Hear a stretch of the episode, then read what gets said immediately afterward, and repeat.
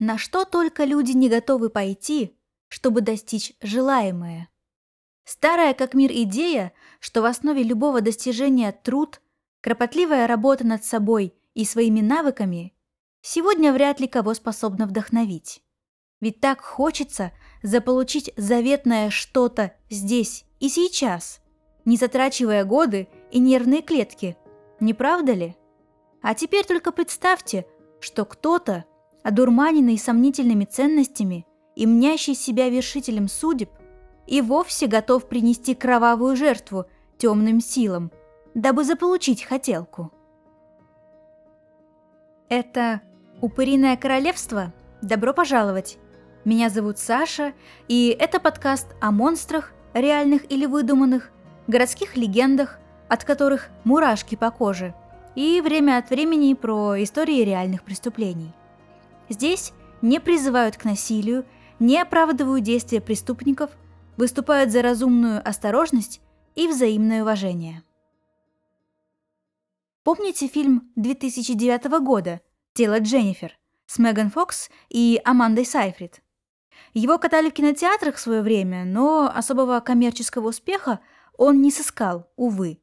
Хотя лента определенно заслуживает внимания. Если не смотрели, Советую это сделать, но уже после прослушивания выпуска, пожалуйста. А пока коротко напомню завязку. Начинающая рок-группа приезжает в провинциальный городок. После выступления они похищают героиню Меган Фокс, Дженнифер, чтобы принести ее в жертву, задобрить силы зла и получить благодаря им славу, деньги, ну и так далее. Но кое-что, естественно, пойдет не по плану.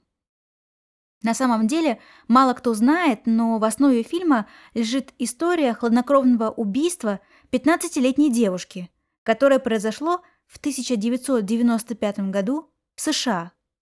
Об этой девочке и ее палачах сегодня и поговорим. Итак, 22 июля 1995 года. Город Аройо-Гранде, штат Калифорния, США.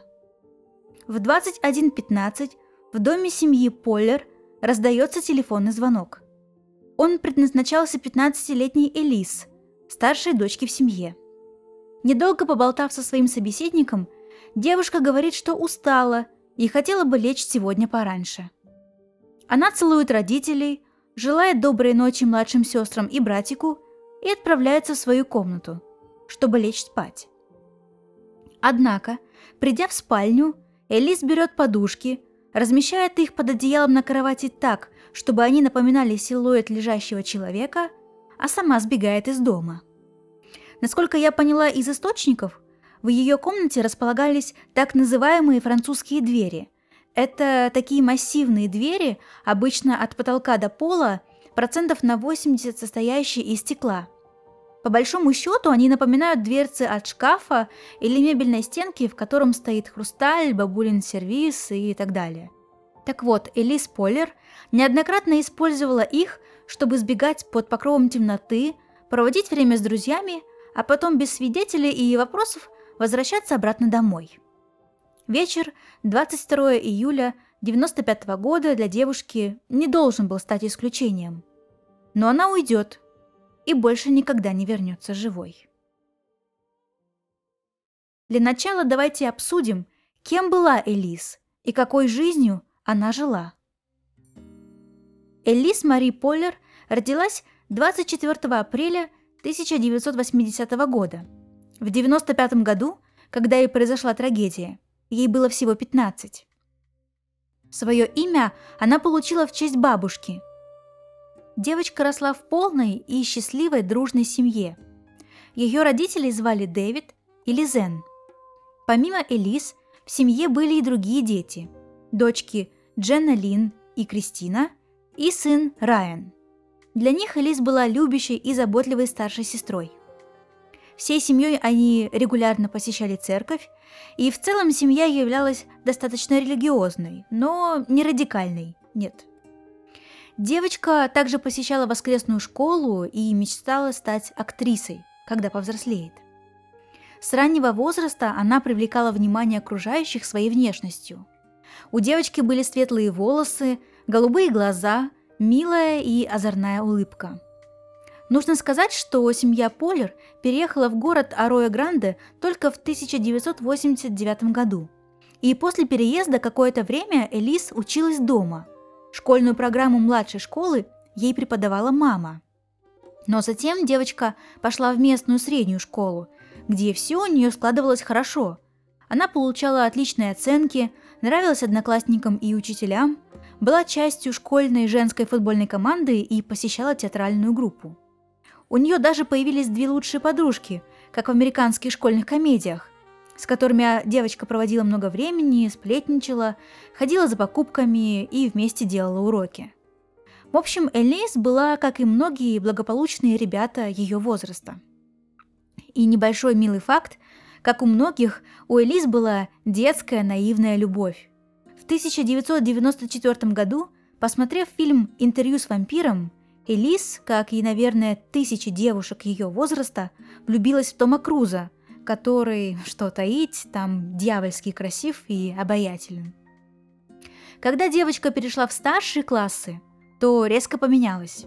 Полагаю, она просто вступила в бунтующую фазу тинейджерства, когда помимо протеста страстно хочется быть плохим, несносным и прикасаться к запретному, что в принципе Элис и делала. В 95 году она начала общаться с плохими ребятами, активно прогуливала школу, пила алкоголь, курила и экспериментировала с химией. Вы, надеюсь, понимаете, о чем я. И однажды ее даже отстранили от занятий в школе на пять дней за то, что она пребывала на занятиях в состоянии сильного опьянения. В источнике, где я это прочла, увы, не уточнялось, было ли это алкогольное опьянение или что посерьезней. Родители, Дэвид и Лизен, мягко говоря, выпадали в осадок от поведения дочки. И, похоже, ситуация с отстранением от занятий стала для них последней каплей. Они обратились в реабилитационный центр в отделение для сложных подростков. Его, собственно, и начала посещать Элис, чтобы справиться с зависимостями. Именно там девушка познакомится с одним из своих убийц. Парня звали Джейсон Делашмут, и ему тоже было 15 лет. Многим девчонкам возраста Элис Поллер, да и старше тоже, нравятся плохие парни. Понятно, что Джейсон оказался в реабилитационном центре не за примерное поведение. Тем не менее, он произвел впечатление на девушку, и они начали общаться. Через Джейсона Делашмута Элис познакомилась с Джозефом Фиореллой, ему было 15, и Ройсом Кейси. Ему было 16 лет. Они учились в одной школе с Элис, но были оттуда исключены из-за неподобающего поведения. Короче, ребята были очень проблемные. Как и многие подростки, эта троица, имея в виду Делашмут, Фиорелла и Кейси, увлекались музыкой и даже создали свою хэви-метал группу под названием Hatred, вдохновленную популярной тогда трэш-метал группой Slayer. И, казалось бы, у парней и так хватало не очень полезных хобби в виде алкоголя и наркоты. Но вскоре к этому всему добавляется увлечение сатанизмом и оккультизмом. Интерес к последним друзьям привил Джозеф Фиорелло, кстати, самый младший из них. Он с большим любопытством искал и изучал какую только мог добыть информацию про темные искусства, поклонение дьяволу и тому подобное – в итоге парни не просто зависали на местном кладбище, но вступили онлайн в церковь сатаны, зачитывались книжками Алистера Кроули, даже убивали животных, чтобы практиковать ритуалы жертвоприношения. А дела у группы, в которой Делаш, Мутфиорелла и Кейси играли на гитарах, все еще шли неважно. И Джозеф, опьяненный темными запретными знаниями, предлагает план, как прийти к успеху. О нем мы поговорим чуть позднее. Итак, утром 23 июля 1995 года родители Элис Поллер заходят в ее комнату и обнаруживают подушки вместо спящей дочери. Обеспокоенные, они звонят ее друзьям, потому что, сами понимаете, мобильных еще не было, самостоятельно обходят округу, но никто не видел их дочь и не знает, где она. Лизен и Дэвид закономерно обращаются в полицию, где их успокаивают, мол, сбежала, нагуляется и вернется ваша дочка. Но родители непреклонны. Они, безусловно, знали, что время от времени их дочь уходила гулять через те самые злополучные французские двери в ее комнате. Тем не менее, она всегда возвращалась до наступления утра, а сейчас ее нет. Мама и папа Элис организовали пресс-конференцию, где умоляли свою дочь вернуться, просили помощи у окружающих в ее поисках и призывали полицию начать действовать. Разумеется, полиция взялась за работу, но на протяжении почти 9 месяцев продвижения в расследовании не было от слова совсем. Элис Мари Полер словно в воздухе растворилась. И дело превращалось в холодное. То есть, чем больше времени от момента преступления, если таковое было, прошло, тем меньше шансов его раскрыть. И вот почти год спустя исчезновение девушки в полицию приходит 17-летний парень. Им был уже знакомый нам Ройс Кейси. Слова Кейси ужасали и вызывали отвращение одновременно. Подросток сообщил, что вечером 22 июля 1995 года, как раз тогда, когда пропала Элис, девушка была с ним и двумя его друзьями, Джейсоном Делашмутом и Джозефом Фиореллой. Парни пригласили Элис тем вечером под предлогом провести вместе время и употребить наркотики. На самом деле подростки запланировали усыпить бдительность Элис Полер, хотя зачем, ведь она не в первый раз была в их компании и доверяла этим извергам, а затем расправиться с ней как можно более жестоко. Делашмут, Фиорелла и Кейси решили принести девушку в жертву дьяволу, чтобы лучше играть на гитарах, прославиться и разбогатеть. Для ритуального жертвоприношения была выбрана именно Элис Полер, потому что она, цитата, была светловолосой, голубоглазой девственницей. Конец цитаты. Они думали, что эти специфические характеристики сделают убийство окончательным, таким ультимативным грехом против Бога и расположат к ним темные силы. Накануне убийства Элис, а также Делаш Мутфиорелла и Кейси проводили вместе время на вечеринке в доме у общего знакомого. Там один из них сказал, что достал какую-то несусветную химию и предложил попробовать ее всем вместе. И девушка согласилась. Именно для этого Элис Полер и покинула свой дом ночью 22 июля 1995 года. Они встретились недалеко от дома Элис, в эвкалиптовой роще. Там ребята вместе покурили, и в какой-то момент, согласно плану, Джейкоб Делашмут нанес первый удар. Он снял ремень с талии и обернул его вокруг шеи Элис. В этот момент Ройс Кейси удерживал девушку, а Джозеф Фиорелло вытащил из кармана охотничий нож и вонзил его прямо ей в шею. Позднее отчет о вскрытии покажет, что девушка получила в общей сложности 12 ножевых ранений. Она вырывалась, кричала и плакала, но никто этого так и не услышал, а изверги не намерены были отступать. Вопреки задуманному этими зверенышами, Элис не умерла быстро. Когда Ройс Кейси отпустил ее, она рухнула на землю и лежала там, истекая кровью, но все еще живая. Тогда Джейкоб, Джозеф и Ройс принялись избивать девушку. Один из них наступил несколько раз ей на шею – Несчастная плакала, звала маму. В итоге аутопсия покажет, что, несмотря на ножевые ранения и побои, Элис умерла от удушья. То есть, помимо прочих издевательств, эти нелюди подвергли ее удушению. Когда все было кончено, троица, простите меня за эти подробности, по очереди изнасиловала труп. И как выяснит следствие позднее, они возвращались к мертвому телу на протяжении почти 9 месяцев и продолжали совершать над ним сексуализированное насилие.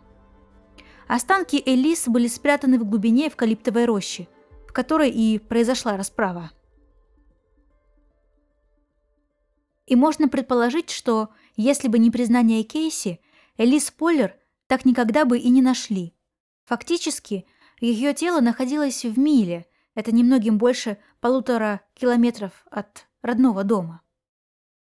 Но почему Ройс Кейси пришел в полицейский участок с признанием? Неужели муки совести вынудили? Первый аргумент заключался в том, что молодой человек отрекся от поклонения силам зла и перешел в христианство, ценности которого он принимает и по-настоящему разделяет. Вторая причина казалась полиции куда более убедительной. После смены религиозного направления Ройс перестал общаться с Джейсоном и Джозефом. Те, опасаясь, что бывший приятель после смены мировоззрения сдаст их, неоднократно угрожали Кейси и в открытую говорили «ты следующий». По информации из показаний Ройса Кейси, полиция обнаружила останки Элис Поллер. Кейси, Делашмут и Фиорелла были арестованы. В феврале 1997 года началось предварительное слушание по делу об убийстве. Дуг Одам, главный следователь окружной прокуратуры, также сообщил, что до фактического убийства троица как минимум один раз пыталась расправиться с Элис.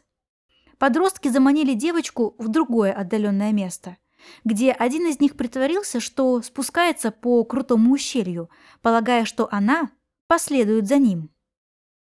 Фиорелла бросил тому свой охотничий нож, и мальчики начали скандировать «Сделай это! Сделай это!». Но неожиданно они заметили какого-то парня, который прогуливался рядом. И, испугавшись возможного свидетеля, прекратили. Это следовало из показаний Ройса Кейси. Он считал, что Элис, должно быть, подумала, что парни шутят, поэтому она никогда не сообщала об инциденте и согласилась снова встретиться с мальчиками. Во время судебных заседаний также прозвучал тезис о том, что на убийство подростков вдохновили музыка и тексты группы Slayer. И это в дальнейшем станет основой для гражданского иска семьи Поллер к музыкантам. Итак, суд присяжных признал Джейсона, Джозефа и Ройса виновными и приговорил всех к тюремному заключению на срок от 26 лет до пожизненного. Ройс Кейси был приговорен к пожизненному заключению с возможностью УДО через 21 год. Джейсон Делашмут также был приговорен к пожизненному с возможностью выйти по УДО через 26 лет. Аналогичная ситуация у Джозефа Фиореллы. Согласно приговору, в 2021 году у Кейси был шанс на условно-досрочное освобождение. Некоторые члены семьи Элис, в том числе ее отец, заявили, что не возражают против освобождения, говоря, что Кейси выразил искреннее раскаяние по поводу убийства, и именно он признался и привел полицию к ее телу. В тюрьме он продемонстрировал образцовое поведение на протяжении 20 лет, участвовал в ряде реабилитационных программ, освоил школьную программу в полном объеме и работал над получением степени бакалавра в области философии и социологии. Кто бы мог подумать, правда? Во время слушания по делу об условно-досрочном освобождении он описал Элис как поистине замечательного человека. Он сказал, что, находясь за решеткой, научился принимать себя и, когда был подростком, следовал своему желанию быть по-настоящему жестоким человеком. Калифорнийская комиссия по УДО не устояла перед обаянием Кейси и таки предоставила ему условно-досрочное освобождение. Однако окружной прокурор округа Сан-Луис-Обиспо Дэн Доу, узнав об этом, написал письмо губернатору, где выступал против освобождения. В письме он сообщал, что Кейси так и не объяснил должным образом, почему он участвовал таком садистском и гнусном преступлении. В конечном итоге губернатор Гэвин Ньюсом отказал в условно-досрочном освобождении, отменив решение Совета. Слушание по делу об условно-досрочном освобождении Джозефа Фиореллы, вдохновителя убийства, точнее, человеческого жертвоприношения, предварительно назначено на июль 2023 года, после того, как он добровольно отказался от своего права на слушание в 2022. Почему он это сделал? Известно также, что Фиорелла отказывался от возможности подать заявление на УДО несколько лет назад – Возможно, потому что некоторые люди привыкают к своей жизни в тюрьме, поскольку у них просто нет плана на жизнь после освобождения. А слушание по делу об условно-досрочном освобождении Джейкоба Делашмута запланировано на декабрь 2024 И в завершении нужно упомянуть иски, которые семья Элис подала против трэш-метал группы Slayer и их звукозаписывающей компании Sony Music. Да, у этих ребят по-настоящему жестокие тексты про убийство, каннибализм, некрофилию и прочие непотребства. Дэвид и Лизен, мы помним, что их семья была очень религиозной, в своем первом иске утверждали, что песни Slayer Postmortem и Dead Skin Mask дали трем убийцам подробные инструкции, как, цитата, «выслеживать, насиловать, пытать, убивать и совершать преступления». Конец цитаты. Первоначально иск был подан в 1996 году, но отложен до 2000 когда наконец был завершен суд над убийцами. Дело родителей Элис проиграли. Судья счел, что для удовлетворения иска нет юридического обоснования. Но на этом Полеры не остановились. Они подали второй, аналогичный иск, утверждая, что Слеер, цитата, сознательно распространяли вредные материалы среди несовершеннолетних. Конец цитаты. Это дело также было проиграно, а судья Джеффри Берг заявил, «Я не считаю музыку Слеер непристойной или вредной для несовершеннолетних». Конец цитаты. В целом и в первом, и во втором иске в основе победы группы первая поправка к Конституции США, гарантирующая, помимо прочего, свободу слова. Кстати, один из трех убийц девушки, Джейкоб Делашмут, заявил в интервью Вашингтон-Пост. Музыка разрушительна. Но не потому Элис была убита. Она была убита потому, что Джо, имеется в виду Джозеф Фиорелло, был одержим ею и одержим ее убийством. Так и заканчивается история Элис Поллер, которую принесли в жертву тьме. Стоит ли говорить, что сделка, на которую рассчитывали кровавые убийцы девушки, не состоялась, и все, что они получили за жестокое убийство и неоднократные издевательства над телом, пожизненный срок. Хочется надеяться, что каждый из них никогда не покинет тюремных застенок. Искренне жаль 15-летнюю Элис, которая никогда не станет взрослой и не воплотит в жизнь свои мечты. Может, поэтому героиня Меган Фокс во вдохновленной этой историей фильме «Тело Дженнифер» воплощает хищника, агрессора, и гнев ее направлен против мужчин. На этом все. Спасибо за ваше время, берегите себя, избавляйтесь от плохих привычек и смотрите хорошие фильмы. Пока.